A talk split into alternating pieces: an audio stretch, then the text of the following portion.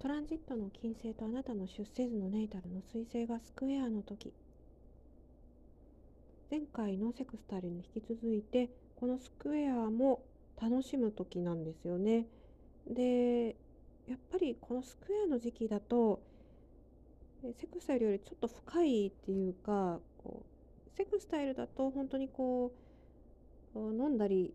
騒いだりみたいな楽しさがあるんですけどこっちのスクエアはもうちょっと精神的なものを重視するっていうところが違いがあるとすればそうかなと思いますね。あの前回同様映画館とかね美術館とか博物館とかコンサートとか、まあ、いろいろ行かれてでエンジョイするっていうよりは例えばこう海外であればその画家の、えー、精神性を理解するとかですかね。で何かその魂に響くような部分を理解していくことが、え、重要なのかなと思うんですけれど、え、いかんせん私は素人ですから、え、この辺りはうまくちょっとお伝えができないんですけれどそうなんですよねだから前回のセクスタイルがそうだな。どっちかといえば例えば、えー、ラーメンが食べたいと。で美味しいラーメンがあるよって教えてくれた人がいてじゃあそこ美味しくてね安いラーメンを食べに飛行機や新幹線乗って行っちゃおうみたいな、えー、ノリがあるんですよ。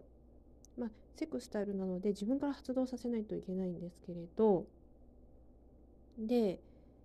えー、それがちょっとアホじゃないのって笑う人はちょっと冷めてますよね。まあ、こう新幹線とか飛行機で行っちゃうっていうのはすごい行動力だしあの本当楽しいあのですよねそういったことできる方っていうのはね。ででもこのスクエアっていうのはその精神性そのラーメンならラーメンを作っている、えご主人が、えどうしてそんなこう仕事をね、えー、例えば早期でリタイアしてまでして作りたいと思ったんだろうかとかその辺をこう理解したいなと思って食べに行くとか、まあ、そういう感じもあるかもしれないですね。ちょっとうまく言えないんですけれど。はい。そしてですねこの日に困難が起こったとします。ポッドキャストで聞いてたと違うじゃないかと思われるかもしれないんですけどこのトランジットの作用ではありませんね。他にえもっとえこう深い何て言うのかな冥王星とかね、え破壊と再生を司る星が関わっているとかですね例えばね、まあ、特にそうですね土星への天体がかかってることが重要であってこのトランジット自体に何か深刻な問題とか、まあ、深刻じゃなくても